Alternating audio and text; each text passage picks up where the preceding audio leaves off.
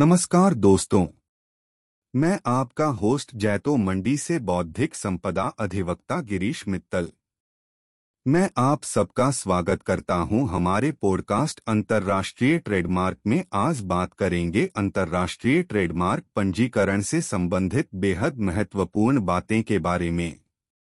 Trademark पंजीकरण एक व्यापक और महत्वपूर्ण विषय है, जो बिज़नेस संचार की स्थापित पद्धति है। अंतर्राष्ट्रीय ट्रेडमार्क पंजीकरण से संबंधित कुछ बेहद महत्वपूर्ण बातें हैं, जो हम इस लेख में जानेंगे। पहले बात यह है कि ट्रेडमार्क पंजीकरण एक संरचित विधि है, जिसमें कंपनी अपने उत्पाद और सेवाओं के ट्रेडमार्क को पंजीकृत करवाती है।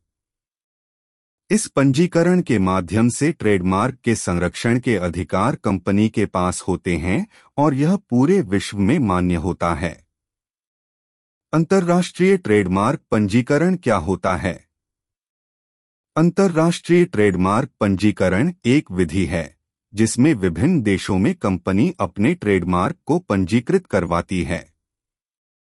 इस प्रक्रिया में कंपनी को अलग अलग देशों में अलग अलग आवश्यकताओं के अनुसार ट्रेडमार्क के लिए आवेदन करना पड़ता है।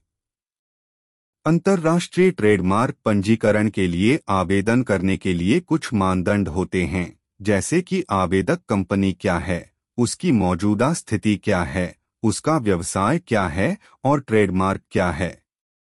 अंतर्राष्ट्रीय ट्रेडमार्क पंजीकरण के लाभ क्या हैं?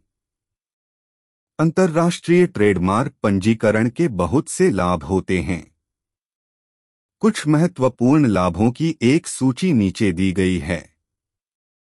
एक संरक्षण अंतर्राष्ट्रीय ट्रेडमार्क पंजीकरण करने से कंपनी को उसके ट्रेडमार्क के संरक्षण के अधिकार प्राप्त होते हैं। ऐसे में कंपनी की तुलना में दूसरों की यह अधिक बाधाकारी होती हैं।